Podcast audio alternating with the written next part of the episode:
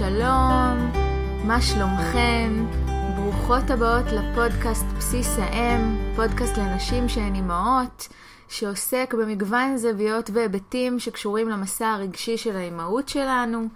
אה, והיום אנחנו נעסוק בנושא שאני מאוד מאוד אוהבת לדבר עליו, להרצות עליו, ללמד אותו, אה, לתרגל אותו בעצמי, אה, שנקרא תקשורת מקרבת. תקשורת מקרבת הוא מונח שהמציא דוקטור מרשל רוזנברג, שאם אתן אימהות לילדים יותר גדולים, אולי אתן מכירות פיתוח של ה... של התקשורת המקרבת שנקרא שפת התן ושפת הג'ירף, ספר ילדים שנקרא, מומלץ מאוד, שנקרא מפתחות הקסם של דידי. ו... אה, והיום אנחנו נדבר על כמה כלים מתחום התקשורת המקרבת שיוכלו לעזור לנו אה, להתקרב למישהו שאנחנו רוצות להתקרב אליו אה, ולקחת אחריות על החלק שלנו במערכת היחסים. אז אני כן רוצה להגיד לכם שכשנחשפתי לראשונה לחומרים האלה, הרגשתי ש... שהם לא מדוברים מספיק, שלא מספיק אה, מלמדים אותם, שאנחנו, כשאנחנו ילדים אנחנו לומדים הרבה פעמים אה, מקצועות עיוניים, ו... ו... ופתאום הרגשתי שהדבר הזה ממש צריך להילמד בתוך בית ספר, בתוך כיתה, אמ, ו... והרגשתי פספוס על זה שאני לא למדתי אותו כילדה. אני כן חושבת שיש איזושהי מגמה של מערכת החינוך בימינו לעסוק בנושא הזה יותר ויותר, אה, אבל זה קישור חיים כל כך כל כך משמעותי.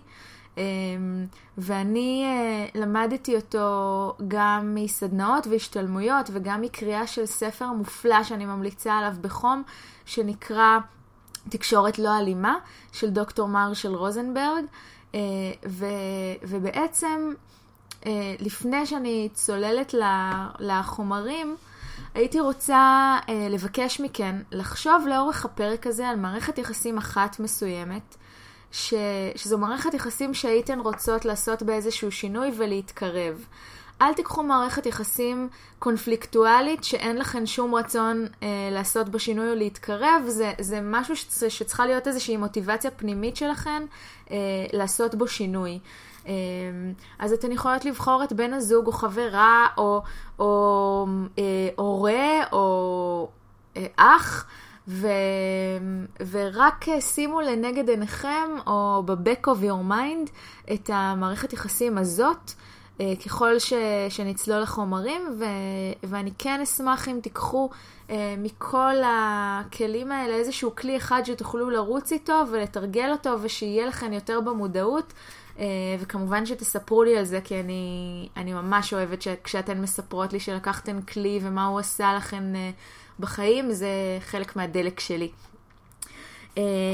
אז אם בחרתן מערכת יחסים כזאת, אני רוצה לשאול אתכן ושתענו לעצמכן, אה, מה האתגר הכי גדול שלכן במערכת היחסים? אה, מה האתגר שאתן רואות אותו כהכי גדול ומשמעותי? ואם אני לוקחת את אה, מערכת היחסים, אה, אה, למשל, אה, אה, שלי, את, את האתגר אה, שלי במערכת היחסים, אני חושבת שהאתגר הכי גדול שלי הוא... להעביר מסר, להרגיש גם נראית וגם מובנת, ועדיין שהצד השני ירגיש שמכבדים אותו ושרואים אותו. זאת אומרת, איך אני מביאה את עצמי בצורה שמצד אחד לא פוגעת באדם האחר, ומצד שני לא גורמת לי לנטישה עצמית. אה, וזה משהו, אני מעבירה סדנה כזאת של תקשורת מקרבת אה, בארגונים והרצאה כזאת, ואני תמיד פותחת בשאלה הזאת של מה האתגר הכי גדול, ואני מוצאת שזו התשובה הכי נפוצה. ושלהרבה מאיתנו מאוד מאוד קשה עם ההיבט הזה של האיזון של איך אנחנו יכולות בתוך כדי, אה, תוך כדי אינטראקציה גם לשמור על עצמנו, לא לנטוש את עצמנו, לשרת את עצמנו ולתת מקום לצרכים שלנו. אה, וגם להיות שם בשביל האדם האחר, כי הרי אנחנו רוצות אה, להתקרב, והרבה פעמים יש התנגשות, והרבה פעמים התנגשות קשה בין, בין הצורך שלי לצורך של האדם האחר, ואיך אנחנו יכולים לנהל על זה תקשורת מבלי, מבלי להתפוצץ, והרבה פעמים הדרך לתקשורת הזו עוברת דרך ההתפוצצות. הרבה פעמים זה נדרש בעיניי אה, להתפוצץ, זה לא מה שכתוב בספר של מרשל רוזנברג, אבל זה משהו שאני חושבת שבהיותנו אנושיות, לפעמים יקרה שאנחנו נתפוצץ ואנחנו נצטרך או, או נרצה יותר נכון להגיד, אה, לנהל את השיח הזה בדיעבד, לנהל את השיח המקרב בדיעבד כדי אה, ליצור מהמשבר הזה איזושהי, איזושהי הזדמנות לצמיחה. אה, אז ברגע שהאתגר שלנו הוא להביא את עצמנו במלואנו, שזה לא יהיה על חשבון אדם אחר, אז כדאי שאנחנו נבין שבתקשורת שלנו יש אה, מראות. יש uh, מודל שנקרא מודל המראה, ש, שבעצם מדבר על זה שכל תקשורת שלנו עם אדם אחר הוא, היא מראה עבורנו. זאת אומרת שבכל פעם שאני מדברת עם מישהו, נלחצים אצלי איזה שהם כפתורים. אלה כפתורים שיכולים להיות שחזור של משהו בילדות, או אה, משפט מסוים שאני לא אוהבת לשמוע, או משהו שנפגש עם הדיאלוג הפנימי שלי, או עם השופטת הפנימית שלי, כי יכולה מורה להגיד לי בכיתה ז' שיש לי פוטנציאל ולמה אני לא מממשת אותו, ויכול אדם אחד לקחת את זה לכיוון של דריסת הערך העצמי שלי, שלו, ויכול להיות אדם אחר שזה יעבור לידו, ואנחנו מכירות את זה. אה, שאנחנו, כשאנחנו לפעמים מספרות לגורם שלישי על איזושהי אינטראקציה שהייתה לנו, והגורם הזה, וה, והאדם הזה, הגורם השלישי שלו אנחנו מספרות את אה, מה היה ומה הוא אמר ומה קרה, אנחנו רואות שהרבה פעמים הוא אומר, אוקיי, אז מה, מה בעצם ה big deal? אז אנחנו מבינות שבעצם נלחץ אצלנו כפתור, משהו קרה בתוך התקשורת, uh, כשהאדם אחר אמר את מה שהוא אמר, זה נפגש איתי במקום לא טוב. אה, וככל שאני אבין מהם הטריגרים האלה ומה הכפתורים שנלחצים אצלי, ככה אני אדע לנהל את התקשורת שלי עם אותו אדם טוב יותר.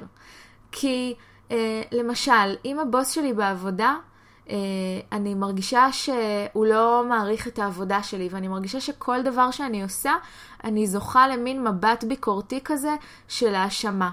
אז כמובן שלכולנו חשובה הערכה, אבל יכולה להיות עובדת איתי בצוות, שאולי תסתדר איתו מצוין, כי הפידבק, הפידבקים האלה ממנו דווקא גורמים לה אה, להשתפר, או שהיא יכולה לקחת את הדבר הזה יותר בקלילות. זה לא אומר שהיא יותר טובה ממני, חלילה, זה רק אומר שאני הרבה פעמים לנוכח אותה מציאות, לנוכח אותו טקסט, לנוכח אותה אינטראקציה, כל אחד מאיתנו זה פוגש אותו אחרת. ההבנה הזו בעצם לוקחת אחריות עלינו, על החלק שלנו בתקשורת, כי הרבה פעמים יכולים להיאמר דברים נוראיים או דברים קשים, ואנחנו הרבה פעמים עסוקות במה מה אמר האדם הזה, ושהוא התנהג לא יפה, ושהוא אמר דברים לא יפים, והרבה פעמים זה נכון, והוא באמת אמר דברים לא יפים, אבל אני פחות עסוקה במה זה גרם לי להרגיש, בנקודה הזאת שבה זה פגש את הפגיעות שלי, באיזה כפתור נלחץ אצלי, וככל שאני אבין מהי אבן הדומינה הזו, ש, שמפילה אחרות ומכניסה אותי ללופים בת, בתקשורת, כך אני אבין את עצמי יותר, אני אדע יותר לשרטט מה אני צריכה, למה אני זקוקה בתוך התקשורת, ואז בשלב הסופי לתקשר את זה מול האדם האחר. זאת אומרת, הצעד הראשון מתחיל ממני, מההבנה שלי את הכפתורים שלי, אוקיי? אה, אז ברגע שהבנתי מהם הכפתורים שנלחצים אצלי, כפתור ה"לא רואים אותי", כפתור הכבוד, כפתור הערכה, כפתור ה... אה, אה, התקשורת העדינה, כפתור הלא צועקים עליי או לא מרימים עליי את הקול, איזה כפתור נלחץ אצלכן? אני שואלת אתכן רגע, תזכרו איזושהי, באיזושהי סיטואציה קונפליקטואלית, מה הפיוז שקפץ לכן? מה הכפתור שנלחץ אצלכן? Uh, ורק תסמנו את זה בראש, עוד לא צריך לעשות עם זה שום דבר, עוד לא צריך uh, לצאת לפעולה, רק להיות במודעות על הדבר הזה, על האופן שבו התקשורת החיצונית נפגשת איתי. נפגשת עם הכפתור שלי. איזה כפתור נלחץ לי? אמ, ו- והשלב השני הוא בעצם להפוך משיח של עמדות לשיח של צרכים.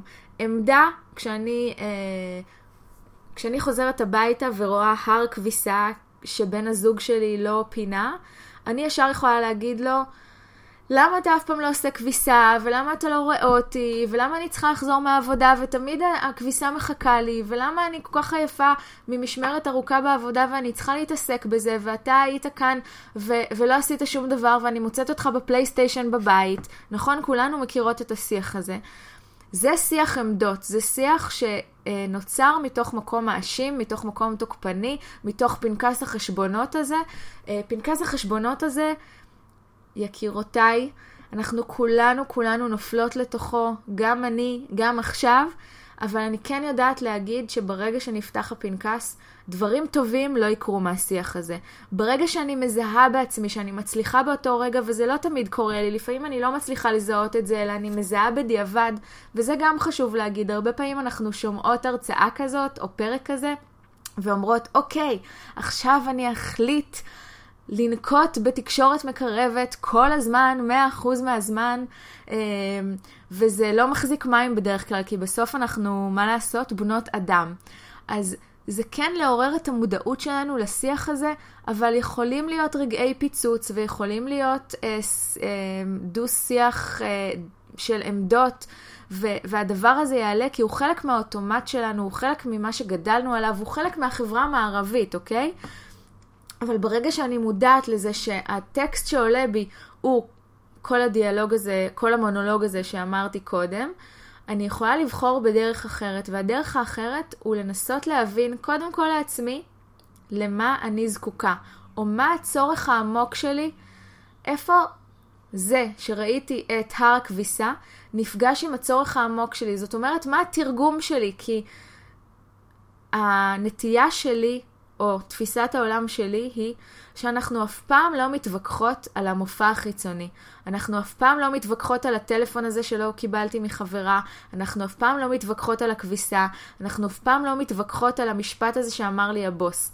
אנחנו מתווכחות על הרובד היותר עמוק. אנחנו, זה פוגש אותנו ברובד היותר עמוק של איזה צורך עמוק שלי לא בא לידי ביטוי או לא קיבל מענה.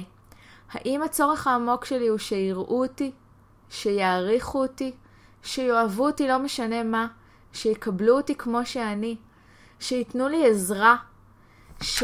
אמ, שיכבדו אותי. הדברים האלה הם אומנם נראים מאוד מאוד דומים, אבל הם שונים מאוד. ברגע שאני מבינה שיש לי צורך בכבוד, אני יכולה לגשת לבן הזוג שלי ולומר לו מה אני צריכה, ותכף אני, אני אתן איזושהי מסגרת לאיך עושים את זה. אבל הצעד הראשון הוא בכלל לגלות בעצמי מה הסמל של הכביסה הזה עבורי.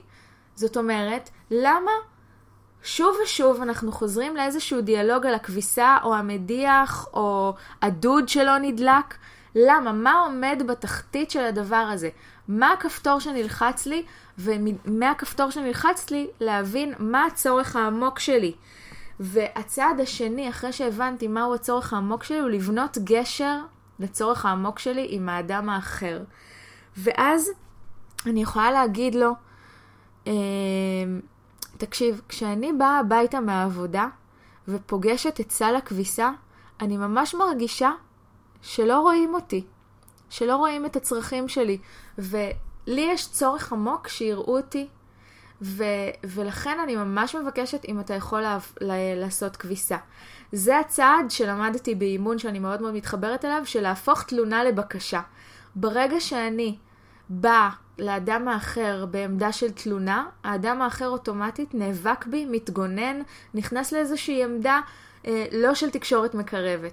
ברגע שאני באה לאדם אחר ומציגה את הצורך שלי ומבקשת ממנו לשתף איתי פעולה או מבקשת ממנו עזרה, או מבקשת בכלל משהו, הסבירות היותר גבוהה שהאדם השני ירצה לשתף איתי פעולה.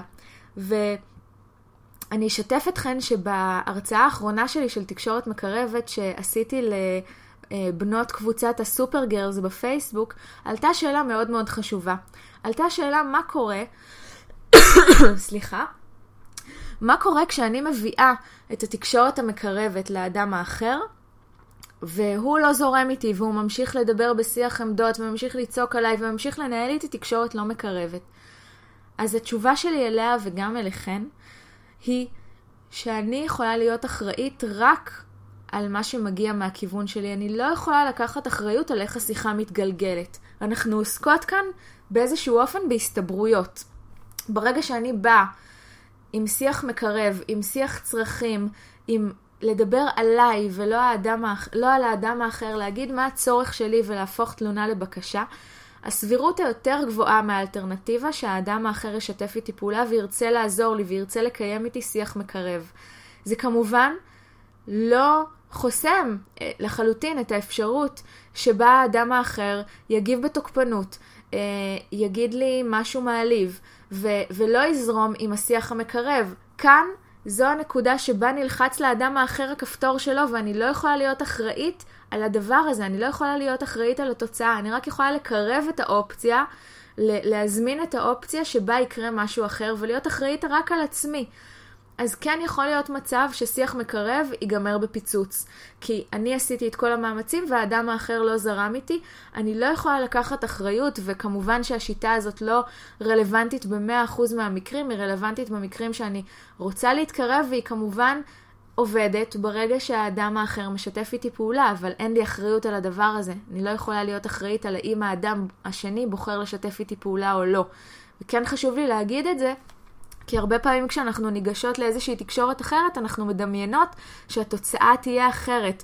וכן הסבירות יותר גדולה שזה יקרה, ההסתברות יותר גבוהה שזה יקרה, אבל זה לא במאה אחוז, זה לא יכול להיות במאה אחוז, כי אנחנו פה אה, לא יכולות להיות אחראיות על התגובות של האדם האחר, אנחנו יכולות להיות אחראיות אך ורק על עצמנו. אז בעצם היינו בשיח צרכים ובבניית גשר, כי אם אני אגש לבן הזוג שלי ואגיד לו, למה אתה אף פעם לא רואה אותי? אז א', הטיעון הזה לא נכון, כי דיברנו כבר באחד הפרקים הקודמים, שברגע שאני אומרת אף פעם או תמיד, והשיח שלי הוא שיח אה, חותך ונוקשה, אז א', הוא לא מוביל, מוביל לשום מקום טוב, וב', הטיעון הזה גם לא נכון לוגית, כי מספיקה פעם אחת שבן הזוג שלי כן ראה אותי, כדי שהטיעון הזה יתמוסס לחלוטין. ו, ובעצם, אה, כשאני אומרת לבן הזוג שלי את החלק השני של המשפט, אני אומרת לו, אתה לא רואה אותי, הוא לא הבין כל כך על מה אני מדברת, כי גם אם אני מאוד מאוד מכווננת ויודעת בדיוק על מה אני מדברת, ברגע שאני ניגשת לאדם אחר ואומרת לו, אתה לא רואה אותי, הוא לא כל כך מבין על מה אני מדברת. תחשבו אתן, אם הייתי באה אליכן בתור חברה, והייתי אומרת, והייתי אומרת לכן, איך את לא רואה אותי? לא הייתן כל כך יודעות מה לעשות עם זה, לא הייתן כל כך יודעות איך לאבד את זה, ולא הייתן כל כך יודעות מה לעשות פרקטית כדי שהדבר הזה לא יקרה שנית. אנחנו חייבות, כמי שמחוללות את התקשורת המקרבת, לבנות איזשהו גשר בין הצורך העמוק שלי שזיהיתי לבין התרגום שלו, המופע שלו במציאות. אז כשאני אומרת לבן הזוג שלי, מבחינתי כרגע, בתפיסה שלי, או בפרשנות שלי, זה שאני רואה את סל הכביסה, זה נותן לי תחושה שלא רואים אותי, זה, זה בונה את הגשר, זה גורם לבן הזוג שלי לראות מה המופעים הפרקטיים בחיים שהראייה שלו אותי יכולה לבוא לידי ביטוי. עדיף מאשר סתם להגיד, אתה לא רואה אותי. שאז זה בעצם משפט כללי מדי, פידבק כללי מדי, שאין לנו, אין לצד השני מה לעשות איתו כל כך. אז זה לגבי הגשר. הדבר הבא שאנחנו בדרך כלל לא נותנות לו תשומת לב, ואולי זה הדבר הראשון שהייתי צריכה אה, להציג כאן, הוא ניסוח התוצאה הרצויה. התוצאה הרצויה למערכת היחסים. לשבת עם עצמי ו, אה, ולשאול את עצמי, ברגע שאני רוצה להתקרב למישהו, ברגע שחשבתי על מערכת יחסים שבה אני רוצה ליצור קרבה, לשאול את עצמי, מה התוצאה הרצויה שאני רוצה למערכת היחסים הזו, ואפילו לכתוב אותה. מהו יום אידיאלי, או תקשורת אידיאלי, אידיאלית, בחייה של מערכת היחסים הזו. למשל, אם אני רוצה, הצורך העמוק שלי הוא שיעריכו אותי, שיאהבו אותי, שיכבדו אותי, ואני חושבת על אה, חברה בהקשר הזה, לשרטט לעצמי איזה מופעים יש לתקשורת הזאת, מה התוצאה הרצויה מבחינתי ואיך היא נראית. האם uh, הייתי רוצה שניפגש פעם בשבוע, האם הייתי רוצה שנדבר כל יום, ברמה הכי פרקטית, מה הייתי רוצה לראות בתוצאה הרצויה כאן. והדבר הזה הוא סופר קריטי כי הוא מאפשר גם לי וגם לפרטנר שלי במערכת היחסים שבה אני רוצה ליצור קרבה, להבין איפה אנחנו עומדים.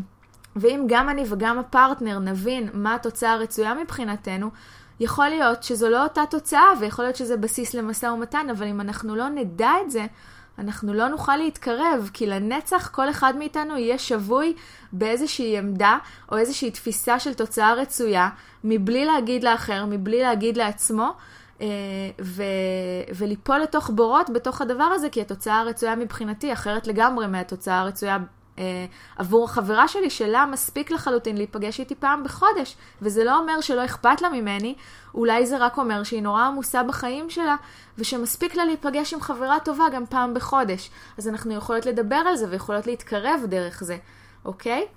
אה, אז זה לגבי התוצאה הרצויה. הדבר השלישי הוא שפה, והתחלתי לגעת בזה קודם. קודם כל לדבר עליי. אני לא מדברת על האדם האחר, אני מדברת על איך אני מרגישה, מה אני חווה, מה הצורך העמוק שלי. אני לא אומרת לו, אתה לא עשית ככה וככה.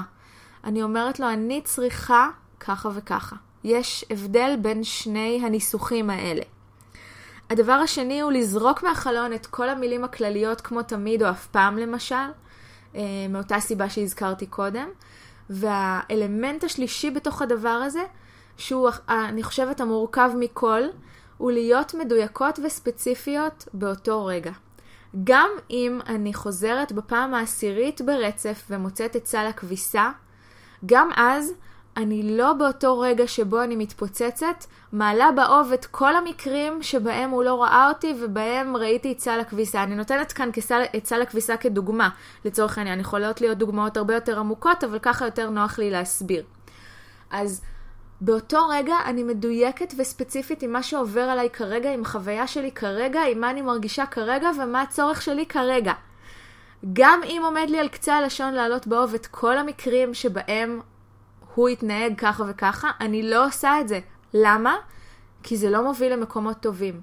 זה לא אומר שאני נוטשת את עצמי ומתפשרת על המסר שלי, זה אומר שבאותו רגע אני עושה הערכת מצב ואני מבינה שאני כרגע מתארת את החוויה שלי, לא מתפשרת על לתאר את החוויה שלי, לא מתפשרת על המסר שלי, ואחר כך כשהרוחות נרגעות, אני יכולה אה, לשבת עם בן הזוג שלי, עם החברה שלי, לשיחה פתוחה, ולעשות את ה...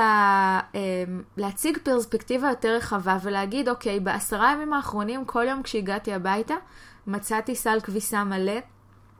זה פוגש אותי בצורך העמוק שלי שלא מעריכים אותי, האם אני יכולה לבקש ממך שתהיה יותר מודע לדבר הזה, או תהיה יותר בתשומת לב לדבר הזה, כי זה, ש... זה הכפתור שנלחץ אצלי בעשרה ימים האחרונים, וזה... ואני מזהה שזה הופך לדפוס, גם אצלך וגם אצלי.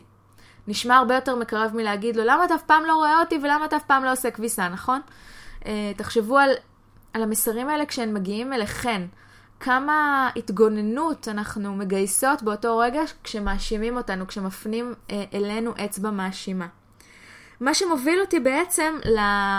למשפט שאני מאוד מאוד אוהבת של גרצ'ן רובין, שהיא סופרת ובלוגריסטית שכתבה ספר קליל ונחמד שנקרא פרויקט האושר.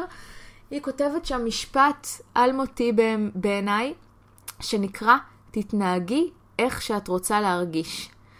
בהקשר של מערכות יחסים, אנחנו הרבה פעמים נופלות בזה, כי הרבה פעמים אנחנו מצפות מהאדם האחר שיעשה איתנו משהו, כשאנחנו לא עומדות בו בעצמנו. זה כמו כשאנחנו מצפות מהילדים שלנו לא להיות במסכים הרבה שעות ביום, ואנחנו כל הזמן עם הטלפון.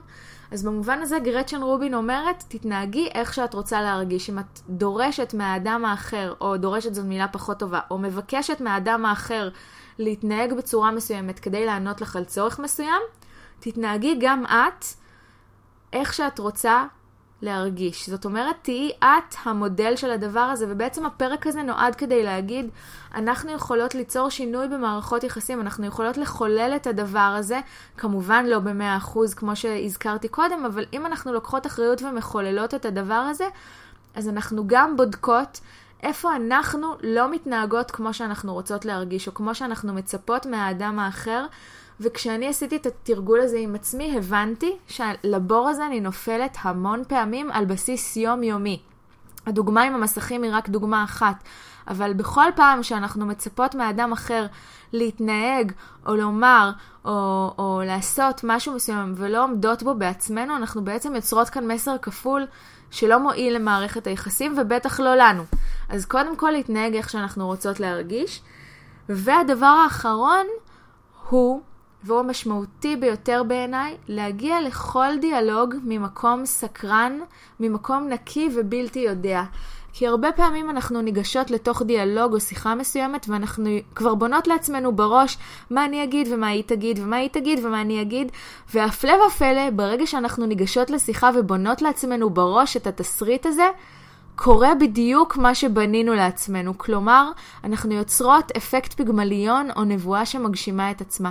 ואני אומרת, בהיבט הזה, להשתדל לבוא לכל שיחה עם איזשהו מקום בלב שאומר, השיחה הזאת יכולה להתנהל גם אחרת ממה שאני חושבת או ממה שאני רגילה, גם אם זאת השיחה החמישים באותו נושא. ותחשבו על, איזשהו, על איזושהי שיחה בעבר שהגעתן ממקום כזה שאתן משערות מה יקרה והופתעתן לטובה. היו כאלה מקרים, נכון? אז אם היו כאלה מקרים, סימן שזה אפשרי, סימן שאפשר ליצור משהו חדש, אז תנסו לגשת לשיחה, ואם אתן צריכות להתכוונן או לעצום עיניים, או רגע לדמיין איך קורה משהו אחר, תעשו את זה לפני שאתן ניגשות לשיחה. לגשת אליה ממקום סקרן ובלתי יודע, כי אנחנו, וואלה, קטונו. אנחנו לא באמת יודעות מה האדם האחר יגיד, אנחנו לא באמת אחראיות על האדם האחר. ועל מה שהוא יגיד, אז למה בתוכנו, בדיאלוג הפנימי, אנחנו עושות את זה? אז אה, הפרק מגיע לסיומו. אני רוצה רגע לסכם אותו בכמה משפטים. אז בעצם התחלנו במה האתגר הכי גדול בעינינו במערכות יחסים, של, אה, ב, אה, בכלל, וביקשתי מכן לבחור מערכת יחסים שבה אתן רוצות להתקרב לאדם אחר. דיברנו על מודל המראה, על כפתורים שנלחצים בתוכנו לנוכח תקשורת עם אדם אחר. דיברנו על שיח צרכים מול שיח עמדות. דיברנו על ביטוי פיזי של הצורך העמוק שלי, של לבנות גשר לצורך העמוק שלי עבור האדם האחר ואיך לתקשר אותו. דיברנו על uh, ניסוח התוצאה הרצויה. דיברנו על שפה, על משרה אני, על דיוק וספציפיות ועל מילים שצריכות להיזרק מהחלון. אה, דיברנו על להתנהג איך שאני רוצה להרגיש, ולבסוף דיברנו על איך להגיע לשיחה ממקום סקרן ובלתי יודע, ממקום נקי שיכול אה, לפתוח אופציה של דיאלוג נקי ביני לבין האדם האחר. אה, אז אני רוצה להודות לכן שהקשבתן, כמו תמיד, ולהודות לכן על הפידבקים שאתן שולחות לי באופן קבוע אחרי, אחרי שאתן שומעות ומאזינות, ולשאול אתכן גם הפעם, מה אתן לוקחות איתכן הלאה? איזה כלי או איזו מודעות או איזו חשיבה או, או איזו עשייה אתן לוקחות איתכן הלאה מהפרק הזה למחר בבוקר. כי המטרה שלי היא תמיד שהכלים אני, שאותם אני נותנת כאן אה, לא יישארו ברמת ה... וואלה, איזה כלי נחמד, אלא ממש לקחת משהו, אחד מכל פרק, לא צריך יותר, לקחת את הצעד הקטן ולעשות איתו איזושהי עבודה. אז אתן ממש מוזמנות לשתף אותי, מוזמנות, מוזמנות לקבוצת הפייסבוק שלי, נולדות, אה, לעסק שלי קוראים בסיס האם, כמו לפודקאסט הזה, אז אתן מוזמנות ליצור איתי קשר בכל האמצעים, ואני מבטיחה, מבטיחה לענות. אז שיהיה לנו יום גדוש בתקשורת מקרבת, קודם כל לעצמנו, קודם כל לעצמנו, ורק אחר כך עם האדם האחר, ונתראה בפרקים הבאים. ביי ביי.